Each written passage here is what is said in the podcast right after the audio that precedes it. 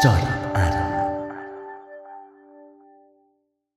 Hello everyone and welcome to Startup Atom Daily.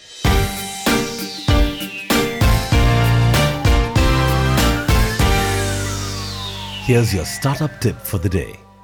This is part 2 of things to keep in mind before approaching a venture capitalist for funding your startup. Ask for what you need. Be clear about how much funding you are seeking and what you plan to use it for. Due diligence. Be prepared for the VC's due diligence process and be transparent about any potential risks or challenges your company may face. Follow-up. Follow up on any questions or feedback the VC may have and be responsive to their requests for additional information. Be persistent but respectful.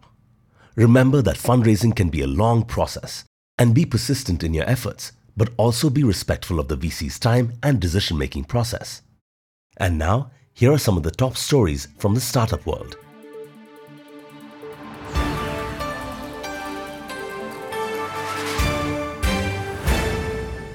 P2P lending platform PeopleFund raises $20 million Series C extension led by Bain Capital.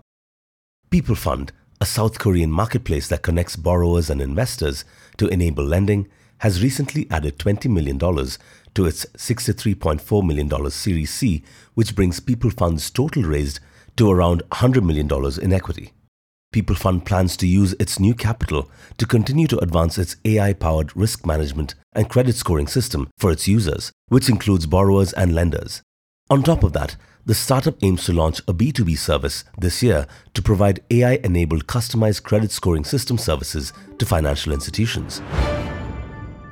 Discord acquires Gas, a compliments-based social media app for teens. The messaging platform Discord announced its acquisition of Gas, an app that's popular among teens for its positive spin on social media. At this time, Gas will continue its own standalone app, and the Gas team will be joining Discord to help our efforts to continue to grow across new and core audiences, Discord wrote in an announcement. Tesla engineer testifies that 2016 video promoting self-driving was faked. The video, which shows a Tesla Model X driving on urban, suburban, and highway streets, stopping itself at a red light and accelerating at a green light, is still on Tesla's website and carries the tagline, "The person in the driver's seat is only there for legal reasons. He's not doing anything. The car is driving itself."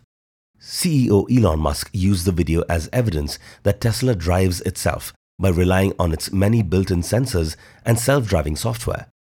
Yet, according to Ashok Eluswamy, director of autopilot software at Tesla, the video was staged using 3D mapping on a predetermined route, a feature that is not available to consumers.